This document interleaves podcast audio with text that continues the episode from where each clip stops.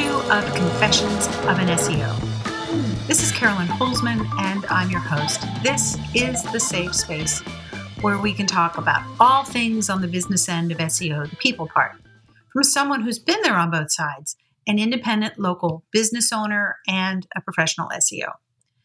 Between the stories and I'll admit a few Google smackdowns, there may be a few tactical SEO things. The short version is Confessions is uh, for you if you're an SEO. Um, if you're a business owner and you're outsourcing your SEO, expect to be left behind in the SEO dust and understand that's not a bad thing. These episodes are my way to help you understand better how to hold an SEO accountable without micromanaging. Welcome back to Confessions of an SEO. It's season two, episode three. Today's topic, ultimately, after I get through a few housekeeping things, is going to be can you, is it a good idea for you to get emotionally attached to your keyword? But first, I will today do a short update on the public testing, the indexation project. I'll also share with you um, a new site that was launched out this past week.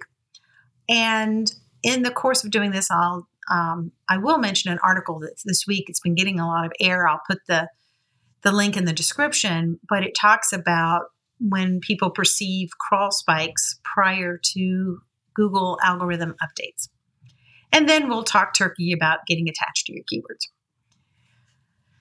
So, I am loving the new testing schedule. I'm loving it so much that I almost forgot to publish one on Wednesday of this week.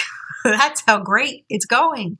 Um, if you're not familiar with the project, you can search for Google Index Detector. Now, this is a public test, the purpose of which is building a body of data about bots and general indexation of new content. And I'm doing this so that we can see it with our own eyes. We don't need an announcement or any kind of cryptic messages from Twitter to know what we're seeing and we can believe our own eyes. Now, since shifting to the three day a week testing, I am happy to report that nothing has changed. Google still is not sending bots, and I have access to four different hosting platforms, and I can peek into uh, various sites. And admittedly, they are small, none of them are enterprise. But when the bots stop coming, it's not just my test site, it's all the other ones that also get cut off the bot train.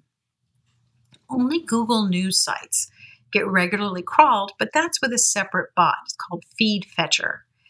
It's not the standard desktop and mobile crawler agents that normally come that you can see in the server logs.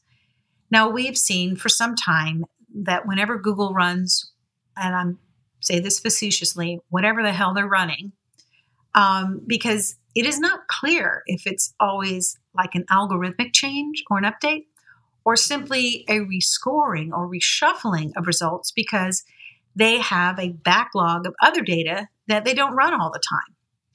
So, if you're a business owner, what the heck does this mean to you, right? So, if you're looking at your SEO agency and they're after you to approve all those articles, you might want to get that done so they can start what is now going to be a tedious and longer than normal process of asking Google to index all those pages. So the longer you wait, the longer you will wait for getting an ROI from your investment.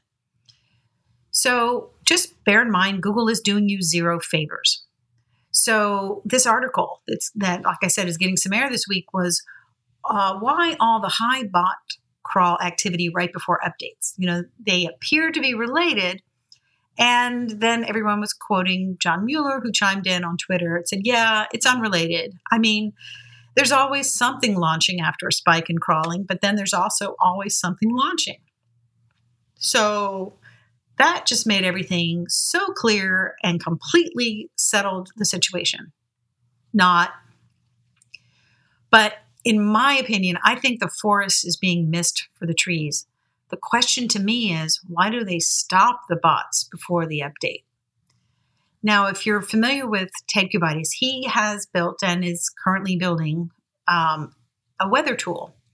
And he's found several ways to identify updates before they're reflected in the normal SEO weather tools like SEMrush or any of the others. Now, I, I keep an eye on SEMrush through this project. And so the bot stoppage was one of the signals that early on that he, he noted. And, and I see it in the server logs. So if you're not getting new content, this is new content into Google in, Google's index, you're not alone. But wait, there's more. I'm calling this code word yoga pants. Well, some bozos and I launched a new site this week. Ladies and gents, it's got all the things you'd expect content pages, privacy policy, contact us page. So the question is will Google find it? Spoiler alert yes. Will Google crawl it? Spoiler alert yes. Will Google rank it in the top 100 results? Well, I don't have a spoiler alert yet. But the goal of having uh, some of this uh, fun project is to see what may be the new threshold for getting new content into results. So that's just going to have to wait, but maybe not too long. So now we're going to talk about getting emotionally attached to keywords. Come on, you know what I mean. When it comes to getting things ranked, I think we're all secretly Ahab in Moby Dick, going a little cray cray. This word tasks me. Now, it's been a while since I have been emotionally attached to a keyword I'm working on. The days of chasing the term CD duplication throughout this country are over. But when it was a thing for me, I was writing the waves.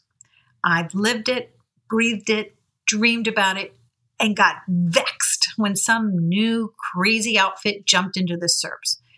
And the times I would literally, like, you know, bitch about all these people. It's like, how could they call themselves 24 hour replication when there's no way in this world that you can manufacture everything you need to press discs in 24 hours? So, plus, I was in a business for a lot longer. So, why would these SERPs betray me? You see, I was so infatuated with chasing after that keyword. What I didn't realize was that it didn't matter. People buy for illogical reasons, and only Google, I should say, Google only cares about relevancy however they choose to interpret relevancy at any given time. So there I was, writing article after article for, you guessed it, CD duplication. And if I did that now, you know, I would have totally cannibalized all my pages and ranked for Jack.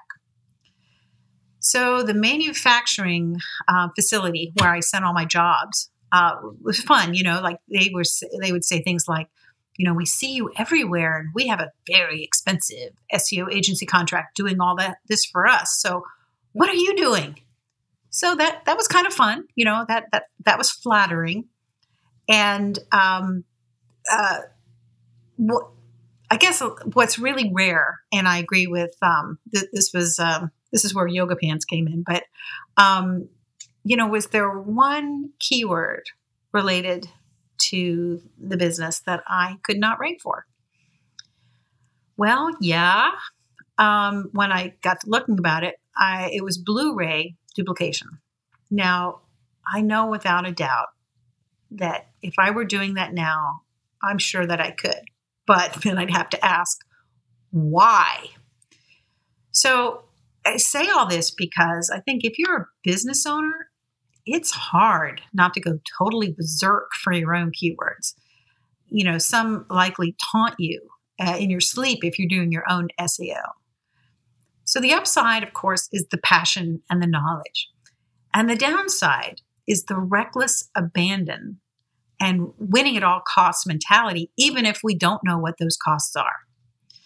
So, whether it's not keeping track of your time, because time is money, when I was doing my own SEO, I had no idea what my costs were in time to achieve a success. Which, on one hand, you know, superficially was great for my business, not to have another massive financial commitment. But in real terms, I don't know how much it was costing me in time and therefore lost opportunity. I suspect it was a lot.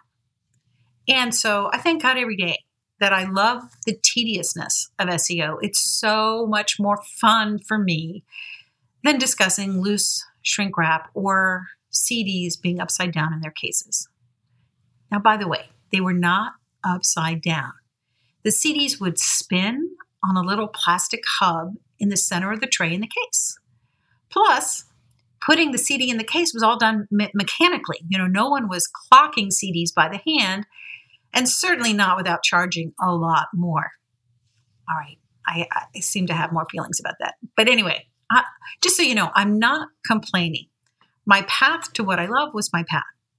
But the cautionary tale here is don't love your keywords more than your business. And I say that whether you're a business owner or an SEO. Also, make sure you pick a niche that isn't being phased out by technology. But hey, it wasn't just me. Kodak learned the hard way too. Anyway, I do enjoy a good keyword, and I'm looking forward to being good friends with many and having a business with multiple legs under the table. So if you have a keyword relationship gone wrong, I'd love to hear about it. Go ahead and send it to confessions at AmericanWayMedia.com. That's going to do it for today. Thank you for being a listener. And I want to also send a special thanks to the sponsors of Confessions. And the podcast is everywhere where podcasts are available. So if you haven't settled on one source for them, you can just simply Google Confessions of an SEO. You can't miss it. All of us stand to make more business and success together when both the SEOs and the business owners understand each other better. It's been my pleasure to be your host, and I'll see you in the service.